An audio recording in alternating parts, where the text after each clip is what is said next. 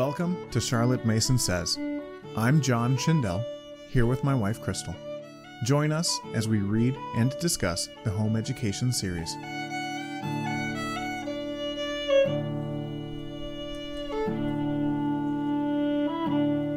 We're planning on having Crystal read either two or three chapters at a time, and then discussing and releasing releasing all three of those readings as one podcast. So in one reading episode, we'd put out three chapters worth of material. And then for the next three weeks, have three weeks of discussions. So for those of y'all that want to listen to the readings, you'll still have them.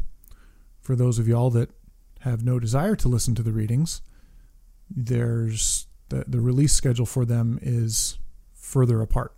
So we'll get through more of our discussions, but we'll do less reading of it. It's a, a way to condense it without doing multiple episodes a week. Right. So earlier, uh, when we first started, we were doing one discussion and one reading per week, Getting through one whole chapter. getting through one whole chapter every week. That schedule did not work for us because, Life. yeah, life is Life. we have to live it. So Uh, after coming back after January, we decided to go back to drop down to releasing one episode per week. Well, we feel that that's not enough discussion, and the discussion is the the main focus of what we're doing. And it's The it's meat. it's the yeah, it's the meat of what we're doing. And so if we're not doing the discussions, then the the the readings are more filler in terms of the what we're the material that we're putting out. So so yeah, this will be we'll do this discussion and then next week we'll put out a an extended reading episode and then for the next couple weeks after that we'll put out discussion episodes. So that's the plan. Hopefully it'll go well. I'm kind of excited about it because that means we get to discuss more and cover more material, which I enjoy. I enjoy this part of it. It'll be going through three chapters in four weeks, as opposed to three chapters in six weeks. Okay, so we're on chapter VII. Was it five, six, seven? We're on chapter seven. Roman numerals are hard, man. This is the parent as schoolmaster, which I'm going to say at the start is kind of a misnomer because she doesn't really talk about parents as school teachers, I guess.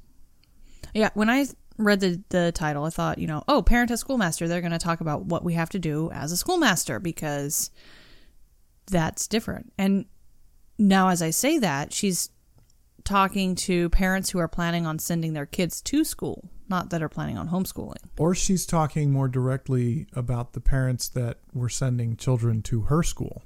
Yeah. Saying, don't do this, don't make us do this. Right. She's talking about, hey, this is my job as the schoolmaster. And if you would do your job, then my job would be better and easier. Yeah. So she starts off with some thoughts about what other people think the schoolmaster should do. The schoolmaster will make him sit up. Sit up, that is, come when he's called. Apparently, for the remark concerned a young person who went on spinning his top with nonchalance, ignoring an intermittent stream of objurgations from his mother, whose view was that bedtime had arrived. An objurgation is a harsh re- reprimand or criticism. You Go to bed. rascally Go to bed. Go to bed. Go to bed. You're the bane of my existence. Yeah. And the kid doesn't care because they have not been taught to obey and listen right away. Yep. And she goes on to say circumstances alter co- Ooh. Circumstances alter cases, but is is it unheard of in higher ranks of life to trust to the schoolmaster to make a child sit up after a good deal of mental and moral sprawling about at home? My thought of this is that she's talking about higher ranks of life, talking about once people have grown up. Is it still the schoolmaster's job to tell the kid what to do? I don't think that's I don't think it's later in life. I think it's the the class echelons. Okay, that makes sense. Poor versus middle class versus upper class. Uh, Because they're talking about circumstances. true. So the the higher your economic standing, the more you trust that the schoolmaster will make your child sit up straight. I don't know. I don't know if she's saying it's more likely in those higher echelons or less likely. Or is it more likely that you as a parent expect that that's the behavior that your child should exhibit while at school, regardless of what behavior your child has at home? I don't know. Or is it that I, I, it could go either way that, that the lower class has more time to keep the child in line as opposed to the upper class, or the upper class has more time as opposed to the lower class. I think it goes back to she was talking about how parents are awakening to their duty as parents, their their highest calling, and they're. She said even leaving what even leaving society. That makes sense. It was a couple chapters ago, if not one. Oh no, it was a while ago. It was at the beginning. It was chapter one. Yeah, chapter one, page two. um, courtly mothers retired from the world sometimes Yeah. even left their husbands to work hard at the classics, mathematics, sciences, and they might with their own lips instruct their children. Because the bringing up of their children was the one work of primary importance for men and women. So even before sending them to school, if they did send them to school, I just I I like this this term the the mental and moral sprawling. I just it's not a good thing, but it's it's descriptive, It's very descriptive. concise and descriptive. Yeah. Well, and it's honestly something I see myself doing a good deal of is mental and I don't know about moral sprawling, but definitely mental. I looked up sprawling, and it's for later on when she says sprawling is an ugly word. And so I was like, well, if it's an ugly word, let me actually get the definition of it. Find out what it is. It is to be stretched or spread out in an unnatural or ungraceful manner, or to sit or lie in a relaxed position with the limbs spread out carelessly or ungracefully. Yeah, that's how I sit always. Maybe you should change that. Yeah, I wasn't taught right as a child. we'll get to that later. Oh, goodness. So the You know your mom listens to this. So the next section, love you, mom. The next section is reasons why this task is left to the schoolmaster. And she goes through a litany of excuses, starting with, Oh, he's a little fellow yet. He will know better by and by. There are seven excuses, one for each day of the week. Look at you being all fancy. I just counted them. I I just I skipped over them as I read. Oh, okay. That's funny. But it ends with when he's older, he will know better. Time cures many faults. And we hear we hear things like this all the time from parents. I, I guess not we, me and you, but we as a society hear these comments or read these comments. And we take them to mean we take them to mean things that they don't necessarily mean. But there's a lot of the, well, we'll let him be a kid now. Later, we'll teach him how to be an adult. So, can the schoolmaster do this? Um, his real and proud successes are with the children who have been trained to sit up at home. And this goes back to page 13. Oh, I missed it. That was a callback. Yeah. Only at home can children be cha- trained in the chivalrous temper of proud submission and dignified obedience. I had that highlighted even back in that chapter. That's in chapter two, Parents as Rulers. Yeah, no, that's true. So, if parents are appropriate rulers of their home, then the schoolmaster can do great things with these these children, even beyond the ambition of their parents. They're quiet, sensible, matter of fact parents. And I think this is a scripture callback. First Thessalonians four, live quietly, mind your own affairs, and work with your hands. Oh, yeah, okay. Well, and it's interesting here how both the schoolmaster and the parents don't take credit for it. The the parents are being, you know, the quiet, sensible, matter of fact parents, and the schoolmaster's not taking credit for the happy results. It's all the child moving into a man Yeah, or that's true. woman. And and that's the crux of what Charlotte Mason is talking about is the education of a child is has to be self education. It has to be self learning. Yeah, it's it's up to the child to learn things. It's up to the kid to it's up to the kid to, to learn. And it's up to the parents to train them, and it's up to the schoolmaster to Give them opportunity to learn. to launch them into successful careers. Yeah. And it goes on to say, you know, you can do anything with so and so. His parents have turned him out so well. And again, the master's taking little credit. Mm-hmm. So this is frustrating. She asks a question. Now, the answer to this query concerns parents rather closely. What and how much can a schoolmaster do to make a boy sit up who has not been to the manner bred? I don't think she actually answers this question. It's rhetorical. But I wanted an answer. She's asking a question, and the answer concerns the parents. I'm a parent. I need the answer to the question. The the answer is none. He he can't. No, she she does answer. No no no suessa- su- suessation Suasion. suasion. Wow, no suasion will make you. persuasion. Just take off. Yeah. I, I caught that as I was reading it at one point. Susation, no suasion will make you sit up if you are an oyster, no, nor not even if you are a cod. You must have a backbone, and your backbone must have learned its work before sitting up is possible for you. I.e., if you don't have a backbone, you can't sit up. If your parents haven't taught you how to sit up, your schoolmaster can't teach you either. The, the schoolmaster can't. The, the schoolmaster's dealing with how many other children at the same time? And he's trying to teach them things. I think I think she answers this question by by moving on to this example of backbones and and invertebrates. Invertebrate, invertebrate.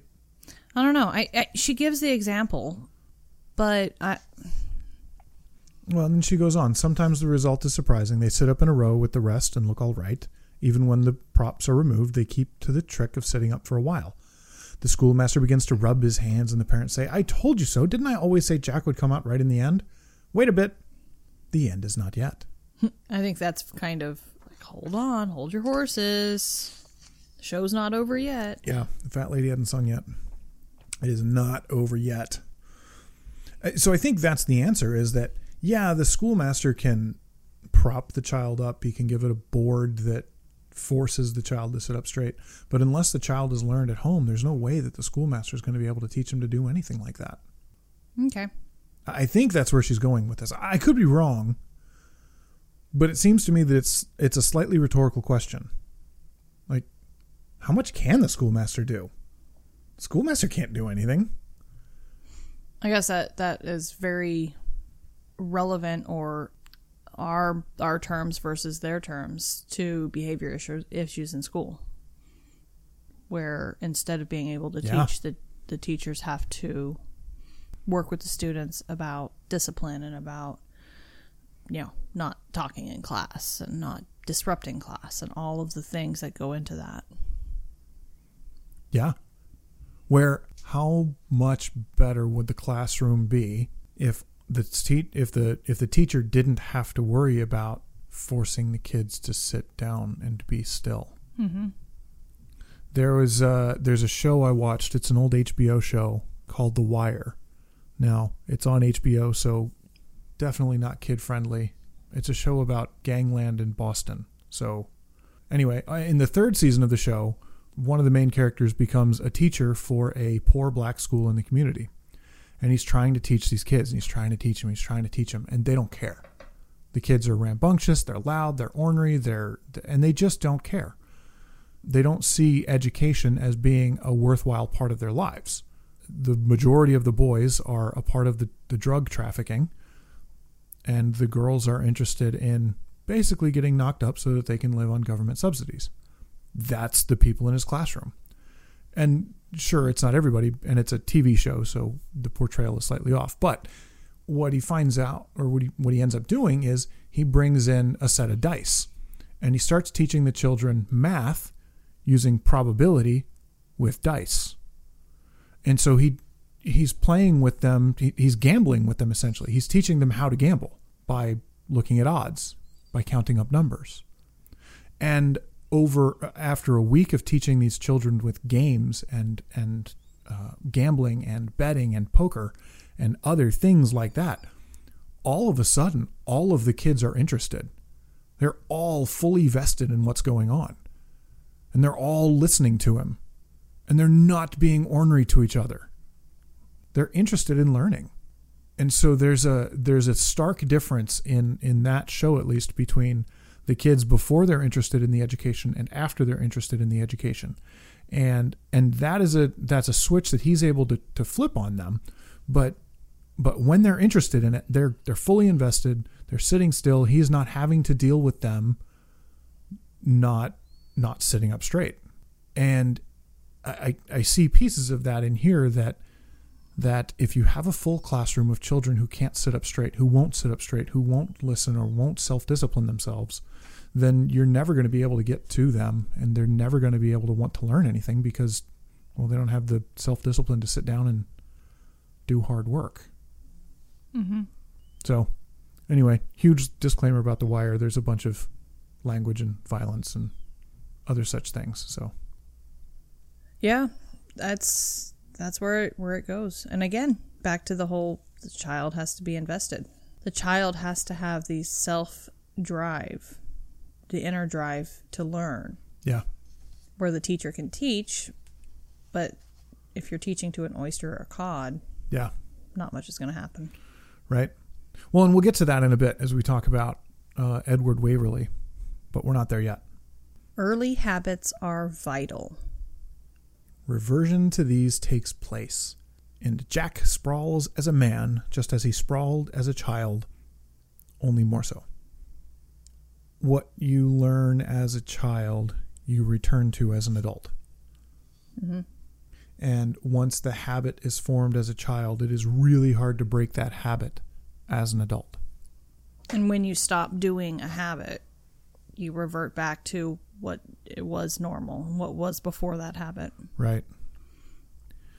Now, one of the things that interested me is she she continued on here and she said, uh, "Let's see, various social props keep him up. He has the wit to seem to sit up. He is lovable, and his life is respectable. And no one suspects that this easygoing Mister John Brown is a failure. A man who had the elements of greatness in him and might have been of use in the world had he been put under discipline from his infancy."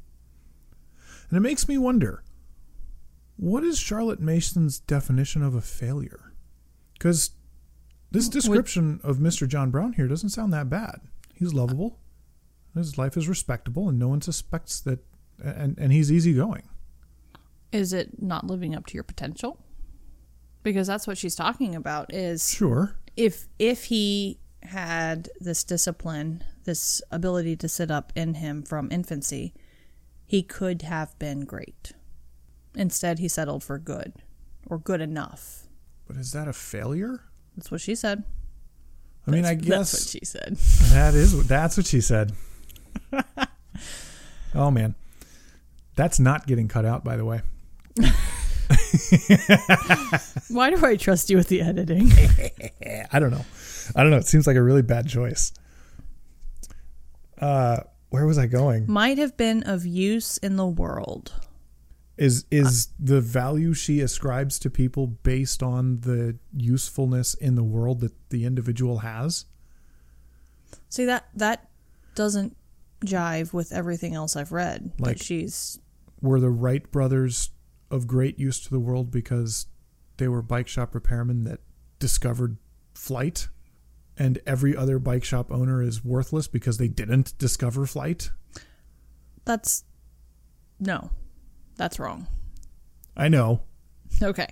It's a terrible argument, but and and I think it depends on the person and are are they working up to their highest potential those those elements of greatness So I guess would the Wright brothers the, the Wright brothers would have been failures if they had not pursued that dream of flight in this instance yes because they had that You- in them to using using this Charlotte Mason quote yes. Gotcha. But that doesn't mean that every bike shop repairman should aspire to flight. no if through the fault of you having a lack of self-discipline a lack of willpower you choose to take the easy route instead of pushing yourself to do something you might have been able to. Uh, I'm listening to another podcast from a doctor, And she just was talking about how she pushed herself to get to med school. She started out first year undergrad, tons of pre med students. And by the time she graduated, that had been narrowed down and weeded out. Mm-hmm. So those individuals who had that spark of greatness, and not necessarily all of them, but Sure. those that could have and chose not to apply themselves and have the discipline that was taught to them from infancy to continue and push on to to do the work to do the studying to put forth the effort in the classes and the relationships and all of that. And instead chose to party. Sure. instead chose to um, sleep or video game or uh, sororities and fraternities and chose First to do couple years of my college. chose to do other things Yeah, that makes sense. and she went on to say you know she got B's but she worked her hardest to get those B's and her professor knew it multiple professors knew that and her general advisor was saying oh take a year or two off then apply to med school and try to improve your transcript improve your record she's like no i, I want to go straight to med school and so her advisor her her more specific advisor worked with her and wrote a recommendation such that the colleges or the the grad schools knew that those B's were well earned, hard earned B's. And she got in. She went straight from undergrad hmm. to med. And and so it's it's it's it seems like it's that not if you are complacent and let yourself not rise to the level expected of you and not rise to that level of possibility in you. Mm-hmm. I think that might be where she's going. with That makes sense. Uh, who? I didn't even look at this section. I'm thinking of this right now. That's funny. That's funny. Uh, who? Who's the that podcast you mentioned? It is um, weight loss for busy physicians with Dr. Katrina Ubell, I think. We'll put a link in the show notes. If Crystal I do will put a show notes the this notes. week. If Crystal does show notes, there will be a link in the show notes. Yeah, sorry about that, guys. I didn't do them last week. Two weeks ago. Yeah, I figure I plug Rogan's podcast enough. You may as well get to plug anybody, anybody else's. And Crystal, I know, has been enjoying that podcast quite a bit. She takes life coaching and applies it to weight loss and how to do that specifically as a physician. But I'm not a physician, and it is really nice. To not be a physician, It, it the the things apply in different ways in my life. sure. So Okay, so let's move on to mental sprawling, exemplified in Edward Waverley. Edward Waverley is or Waverley is a book written in 1814. It was published anonymously, and it is generally considered uh, like a turn of the genre, first type of like historical fiction type thing. And it was published anonymously, but pretty much everyone knew it was by Sir Walter Scott. It was very well received. And so it's talking about this the young man. He was in the midst of uh, Scottish and English wars. So she she starts her quote where he talking about his powers of apprehension. And I'm going to back up into the chapter and read a little bit more. He had a tutor who was not only an excellent classical scholar, but reasonably skilled in science and a master of most modern languages. He was, however, old and indolent, and the reoccurring interregnum, the government getting suspended, during which Edward was entirely free from his discipline, occasioned such a relaxation of authority that the youth was permitted, in great measure, to learn as he pleased, what he pleased, and when he pleased. This slackness of rule might have been ruinous to a boy of slow understanding, and who, feeling labor in the acquisition of knowledge, would have altogether neglected it, save for the command of a taskmaster.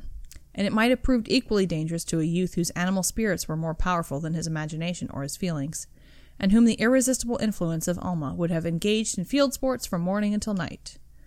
But the character of Edward Waverley was remote from either of these, and that's where the powers of apprehension start. So, uh, Sir Walter Scott specifically says he was permitted to learn as he pleased, what he pleased, when he When pleased, it. because of a relaxation of authority and an old, an old and indulgent tutor. And so goes on to say, you know, he makes it work, but it's not good. Mm-hmm. And in a review, it says, Of Waverley himself we shall say but little, as his character is far too common to need a comment. We can only say that his wanderings are not gratuitous, nor is he wavering or, and indecisive only because the author chooses to make him so. Every feature in his character is formed by education, and it is to this this first source that we are constantly referred to for a just and sufficient cause of all the wandering passions as they arise in his mind. So the reviewer here, Lord Byron, states base exactly what Charlotte Mason is stating. You know, the the fault is in his education.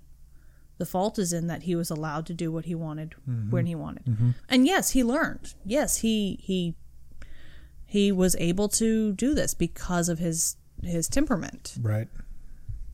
But he failed to get the alertness of mind and self restraint to make a man of him.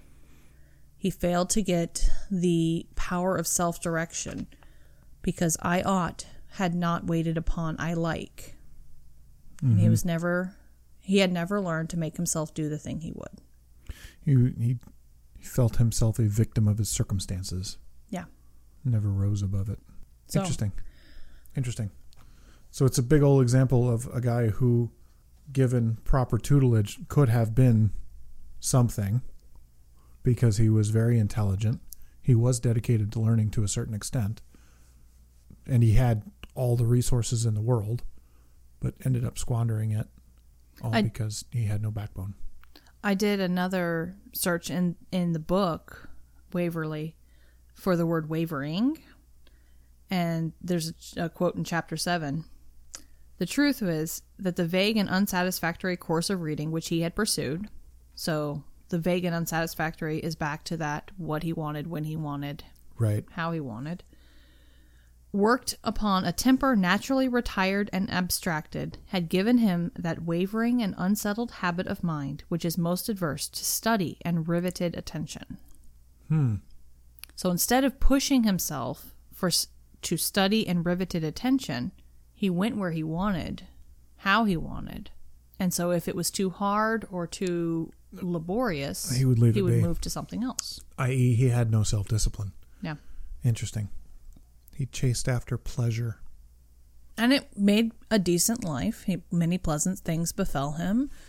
He blundered into many most interesting misadventures, and his life ended up being decent. being fine. Again, going back to Mr. John Brown, he's lovable and his life is respectable, and no one suspects that that this easygoing Mr. John Brown is a failure.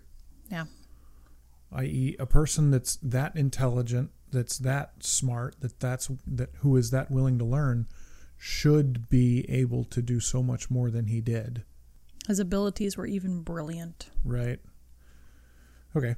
That makes sense of, of explaining that quote about Mr. John Brown being a failure and hearing what her belief was on what is a failure and what makes a failure out of a person. I think this is only one way. True, but this is the way that we're talking about right now. True. Okay, so moving on to the next section then is parents are apt to leave training in self-compelling power to their schoolmaster. They do not give their children the discipline which results in self-compelling power, and by and by, when they make over the task to another, the time for training in the art of self-mastery has gone by, and a fine character is spoiled through indolence and willfulness. This speaks to the importance of the early years because at the point where you are giving the task over to another would be primary school would be um, and and she she is okay with that.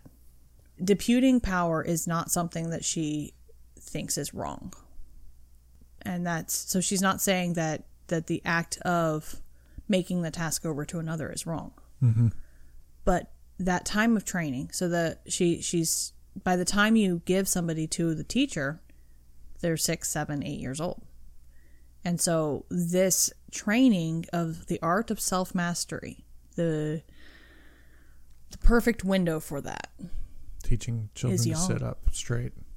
is when they're very young. Yeah. Yeah. One, and she goes on to talk about that a little bit later as well.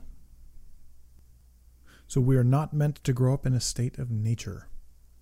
We must face the facts. So what she's saying is natural is natural education, human nature, and the natural the the human nature, what's natural is when Stormy Harry snatches his drum from Jack, when baby Marjorie, who is not two, screams for Susie's doll. Those those are the natural inclinations of a person. Well, backing up, we run into our our friend Jean Jacques Rousseau, That's true. He is here. and I looked up what he taught about um, natural education. He because it says he preached the doctrine of natural education, and in a nutshell, he taught that men would be free, wise, and good in the state of nature, and that instinct and emotion, when not distorted by the unnatural limitations of civilization, are nature's voices and instructions to the good life. i.e., society corrupts people. And if we left people all by their lonesome, then they'd be ideal. Yep. And it goes back to the beginning with all these excuses as to Mm-hmm. why to leave the children alone. So he's coming from the what is natural is perfect. The the way that the child is is the way that it should be. Sure. But we know and that she's but we know that that's false.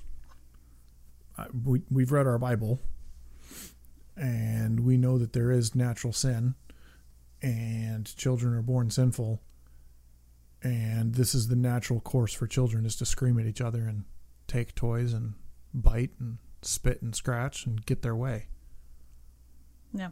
which is not the way that society needs to work. I am very impressed with this wise mother who said, I always finish teaching my children obedience before they are one year old. Yeah. We are still working on that with many of our children, with all of our children. and It- so the fact that she's she states that she's done, uh, and maybe she continues. uh, Obviously, she's got to continue, but that's the one thing that she works on: obedience Yeah. the first year, and then all the virtues as the years go on. Yeah. Well, and I feel like we do we do somewhat of the same. We with the with the latest children that slipped a little bit, a lot of bit. But that's a big theme in our house is obedience. Mm-hmm. Is when we say something you, you obey. And we're we're trying to teach the children self-regulation and self-discipline through disciplining them. But that's something that we we have done and we are continuing to do with with all of our children is that's step one is you, you Learn to obey. learn to obey. When i say stop you stop which is also a safety thing. But when i say But stop it's you obedience stop it's obedience Here, the reader who has not realized that to exercise discipline is one of the chief functions of parenthood smiles and talks about human nature with all the airs of an unanswerable argument. So, to exercise discipline is one of the chief functions of parenthood. That goes back to the highest function, which is a revealer of God to their children. And page 41, Parents as Inspirers. And the way that you reveal God to your children is through discipline. Yeah, that makes sense. So we move on to the next section, which is the first function of the parent is that of discipline. And it is the duty of those who have the care of childhood to eradicate each vulgar and hateful trait, to plant and foster the fruits of that kingdom in their children, who have been delivered from the kingdom of nature into the kingdom of grace. That is to say, all children born into this redeemed world. So I don't really know how much I have to say about this quote, but, but I really like the quote itself. and goes on once they believe that there these possibilities are unlimited, they will forgo, forego the twaddle about nature. Twaddle is a Charlotte Mason word that's used a lot about books, and she's using it here about a philosophy. The philosophy itself is twaddle. The the doctrine of natural education or natural education, and like this whole thing about nature, it's twaddle. It's twaddle. And for some reason, whenever I try and think of the word twaddle, I think drivel, which I think I'm I'm okay with because I like the word drivel too. So the first function is the function of discipline, which is so cheerfully made over to the schoolmaster, and she says, "Nope, nope, don't do that." and we go back to education is a discipline, and back to one of her overarching things: education is an atmosphere, a discipline, a life. So, discipline, what we're about to talk about, is one of the three, one of the legs of the three-legged stool. One of the pillars. Yeah. So education is a discipline. Discipline does not mean a birch rod, nor a corner, nor a slipper, nor a bed, nor any such last resort of the feeble. The sooner we cease to believe in merely penal suffering as part of the divine plan, the sooner will a spasmodic resort to the birch rod die out in families. We do not say that the rod is never useful. We do it say it should never be necessary. So I have a couple of thoughts on this. The the first thought is that discipline shouldn't only be punishment. When we, when we talk about discipline, it shouldn't be just I'm disciplining you because you did something wrong. That is an aspect of discipline. Before we start into what she says, I actually pulled up the definition of discipline. Go for it. There's a lot of them. you can use discipline in two ways it can be a noun or a verb. Mhm. As a noun, one way is the practice of training people to obey rules or a code of behavior using punishment to correct disobedience.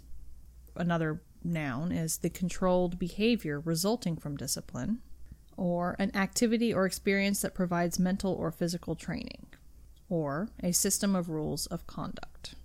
As a verb, it means to train someone to obey rules or a code of behavior using punishment to correct disobedience, or to train oneself to do something in a controlled and habitual way. Self discipline. Yeah. And it sounds like she's saying that the end of the first definition of the verb there, using, Using punishment to correct disobedience. she's talking about the punishment here. The punishment aspect of discipline. Because that's the one that's the first thing that your mind goes to. Right. When Is you- some form of some form of punishment. some form of punishment. Uh, you had to discipline your child. Well, that means you put him in a corner in timeout or something of the like. Which I, I yeah, it's that's not the whole of discipline. Uh, we want to be teaching self discipline to our children. We we want to be using our disciplining our children for them to learn to discipline themselves. Yep. That's something I know I talk with the children about on a regular basis. I can punish you, but you need to be the one that chooses to do what's right. the controlled behavior of that rules or code of behavior. Right. We're, we're trying to teach the children that code of behavior. So, where I think I disagree with Charlotte Mason here, though, is that she says we do not say the rod is never useful. We do say it should be, it should never be necessary. And as a father of some boys, I would say that that's just not correct. That sometimes the rod is very necessary and it's very useful. And it can really help to drive home the point of no, that was wrong and you should not do that. And I think she would agree with that. Uh, maybe not to the extent that you're saying. I think she is talking against the fact that this is the only thing that happens That yes, and against the fact that it's merely penal suffering. right, And that is the one way that it is used, and it's only used spasmodically as a as a flare up Right. type of Right. of discipline. and that makes sense. And sure, yeah, if if that's the if that's the discipline that's happening, then that is then that isn't good, and that's not That's not the way that discipline should happen is sporadically, spasmodically, so that the child doesn't know why it's happening to him. Yeah, that that's something that we've tried to be it's something we've tried to be with the kids is we, we try to make sure they understand why they're being punished. The other the other thing I try to do is to lay their choices out. They'll be making wrong decisions and I'll sit down with them and go, "Okay, you're making these choices, you're doing these things. You can either choose to continue doing those things and receive punishment, or you can choose to stop doing those things and not receive punishment. It's your choice. You're the one who gets to choose what you are going to do. Well, and you get to choose which consequences you want. Right. Because regardless if it's good or bad, they are consequences of your actions. Right. And I think that's one of the ways we've worked with all of the children, with all of our children anyway, is to say, look, you're in charge of your own destiny. I will punish you if you continue doing this wrong thing, but you're the one who gets to choose. And if you're going to choose to continue doing this wrong thing that I'm I'm telling you about right now, then you're going to get punished. And it's your choice that is driving this. And then you get to have the fun conversation of, I don't want to punish you. I don't want to put you in timeout or do whatever it is that, that that punishment is we've decided on. I don't want to do this to you. I don't want to I don't want to punish you. But I must punish you if that is the choice you're making. And so we do put a lot of that choice onto the children and say and give them that freedom to self-discipline themselves. She uses education um, as another method of discipline. Education, de- which shall deal curatively and methodically with every flaw in character. And how, as you're talking, that's that education of what happens in life, education mm-hmm. of what happens when you do X, mm-hmm. Y will happen. And when that is consistent, education is a discipline. Makes sense. And this is how you learn what you learn. And it goes along the lines of habits as well. You are, are disciplining yourself mm-hmm. to this thing. And it is in the nature of the child to submit to this discipline. But it's also the nature of the undisciplined man to buck against everything. Right. And so in these early years, the parent is either leaving it to the schoolmaster, leaving it to life, or taking hold of it and doing it themselves. Yep. And she would advocate for the the last. Yep. It's just yeah, it, it can work, but the odds are against him. They yeah, they absolutely are. And this is where again she brings in more of her definition of discipline as more of a disciple. A discipline. Mm-hmm. The discipline is the state of the follower, the learner, the imitator. I thought that was an interesting an interesting bit of logic.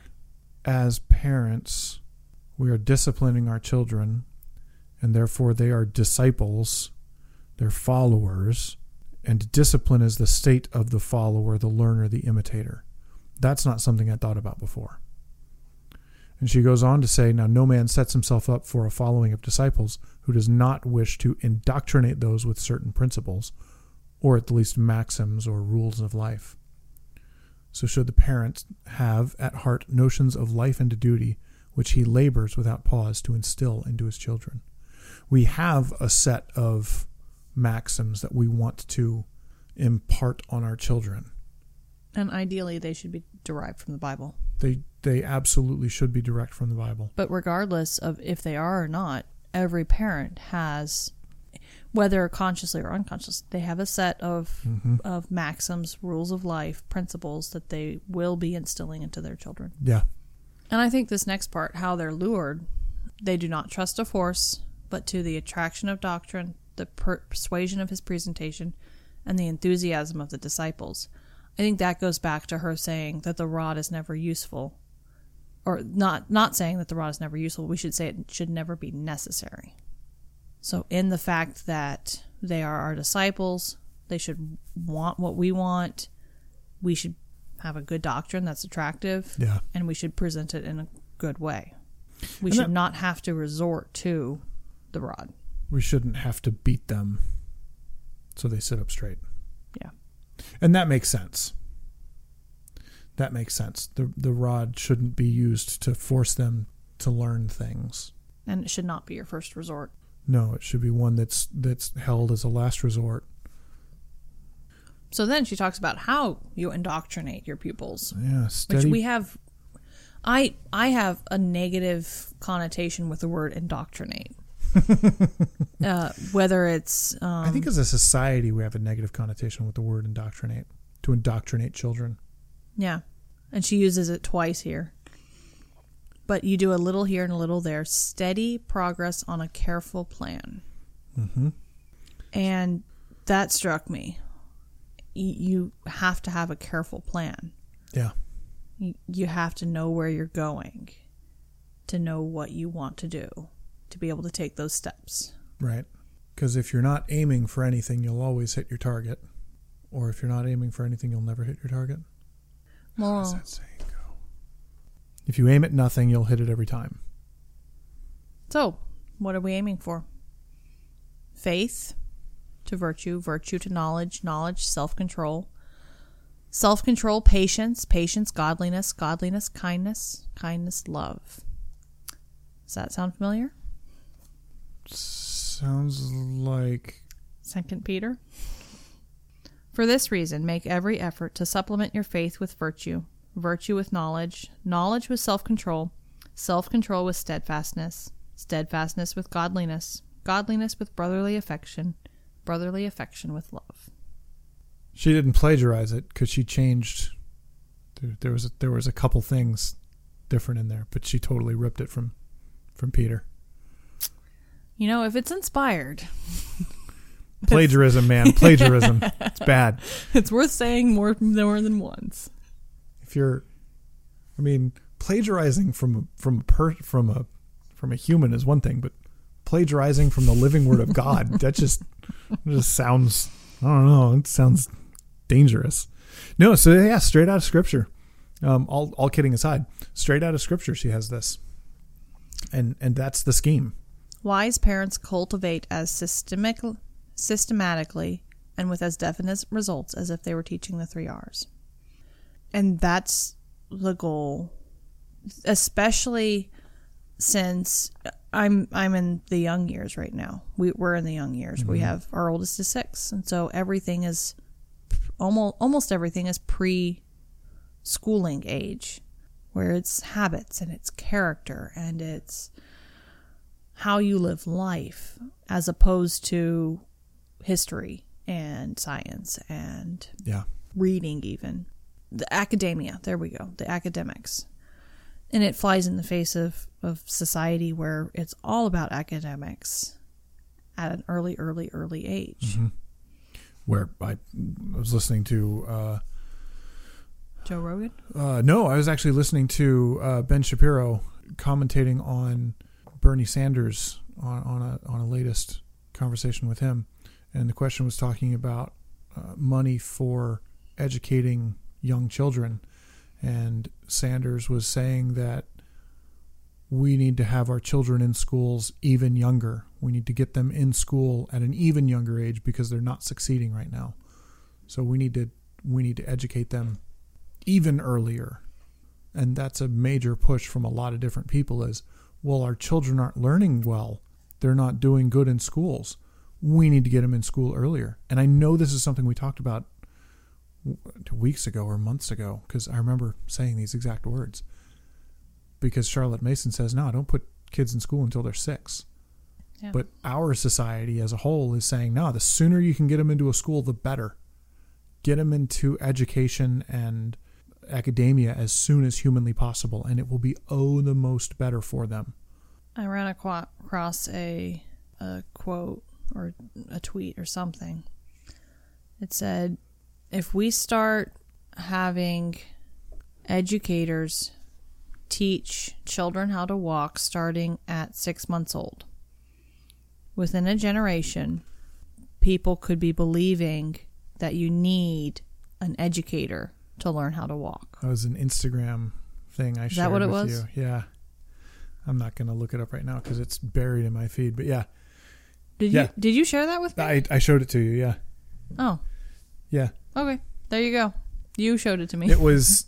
All right. You know what? I'm going to look it up because it was it was impressive.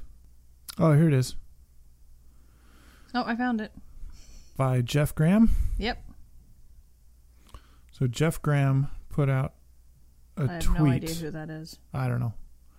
But it's on Jeff Graham's Twitter, and he says if children started school at six months old and their teachers gave them walking lessons, within a single generation, people would come to believe that humans couldn't learn to walk without going to school.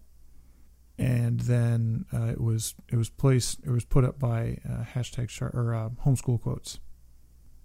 goes back to that uh oh movie thing The Wire. no Good Will Hunting whether you need a library card or Oh, oh yeah yeah yeah college to teach you things yeah. Do you like apples? that part was not the part i'm referring to wicked smart. No, it, I mean it's like a minute later. But yeah, yeah, no, that's that's true. You, if you if you have a little bit of gumption, you can learn whatever you want. Especially now with the internet, you don't even need a library card. so how how does this happen the answer covers so wide a field here that we will leave it for another chapter Yeah, she punts on this one. She does. and then it rests with parents to make low the high places and exalt the valleys, to make straight the paths for the feet of their little son. It's a great quote to end on. That is Isaiah and Luke. That's see, there she goes plagiarizing again. That's John the Baptist. That is before the glory of the Lord shall be revealed. All flesh shall see it together, for the mouth of the Lord has spoken. And it's the voice of one crying in the wilderness, Prepare the way of the Lord, make his path straight. And all flesh shall see the salvation of God. So if she's, you know, doing like what Jesus does and says a little bit where you're meaning the whole thing, she's saying this discipline and this um, steady progress on a careful plan, this is how you are uh, revealing the glory of the Lord and the salvation of God to your children. Hmm. So, kind of gave me shivers when I read that and put that together. Interesting. High calling. yeah, absolutely, absolutely. We as parents do have a high calling. It's the what was the what was the beginning of the last chapter? It's the beginning of this chapter. Parents in their highest function is as revealers of God to their children. To bring the human race, family by family, mm-hmm. child by child, out of the savage and inhuman desolation where he is not, into the light and warmth and comfort of the presence of God.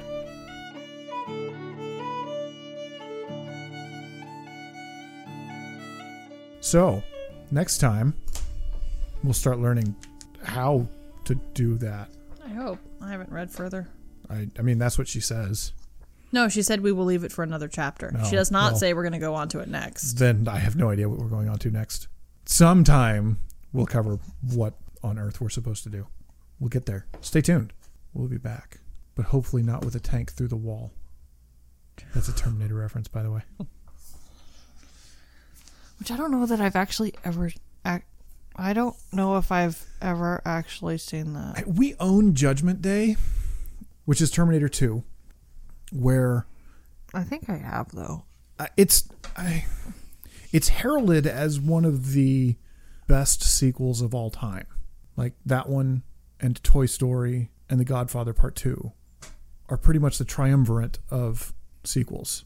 Yes, I put Toy Story in with The Godfather Part 2 and Terminator Judgment Day. There's another Toy Story coming out. Yeah, I'm not too thrilled about that to be honest. It's number four. Yeah, that's because Disney has no original ideas. See Star Wars. You still need to watch Solo with me. I do fun. need to watch Solo. We did finally get around to watching Ant Man, the Ant Man and the Wasp. That was fun. I've started. I, I finally finished watching The Punisher on Netflix, so now I'm starting to go through the backlog of movies I had. I watched The Hateful Eight the other day. I watched Despicable Me three. The Hateful Eight is not like Despicable Me at all. it was really cute. The Hateful Eight was not really cute. She got her unicorn, It was a one horned goat. it Oh, was so cute. One horned goat. And no one wanted to burst her bubble. And finally he did. He's like, Sweetheart, it's a goat. Sometimes you want a unicorn and you get a goat.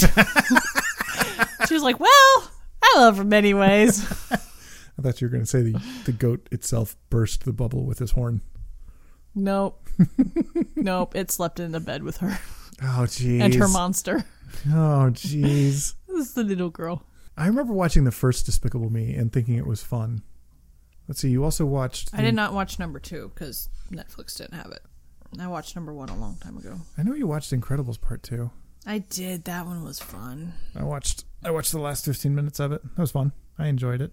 Let's see, what else did I watch recently? I watched some other random movies recently on Netflix. I started the Gilmore Girls. I'm like halfway through the pilot, and I'm not. I don't know if I'm going to keep going or not. That's The my kids have been waking up, At five or six. way early. so one of us gets up and then gets an early morning nap. Yeah. John's actually been homeschooling. I have. I've been I've been doing school with the kids in the morning. It's it's been it's been good. Crystal wrote up a uh, uh, a list of things for me, and I've been just kind of going down the list from top to bottom because that's how I do things, and it's actually worked really well. Think The little ones ignore him better than they ignore me. yeah, I, I, our children ignore me much better than they ignore they ignore Crystal. I don't know if And I, I should be proud of that or or what, but I don't know. I need to start folding laundry though, because people are complaining about not having clothes. well, there's kind of no more.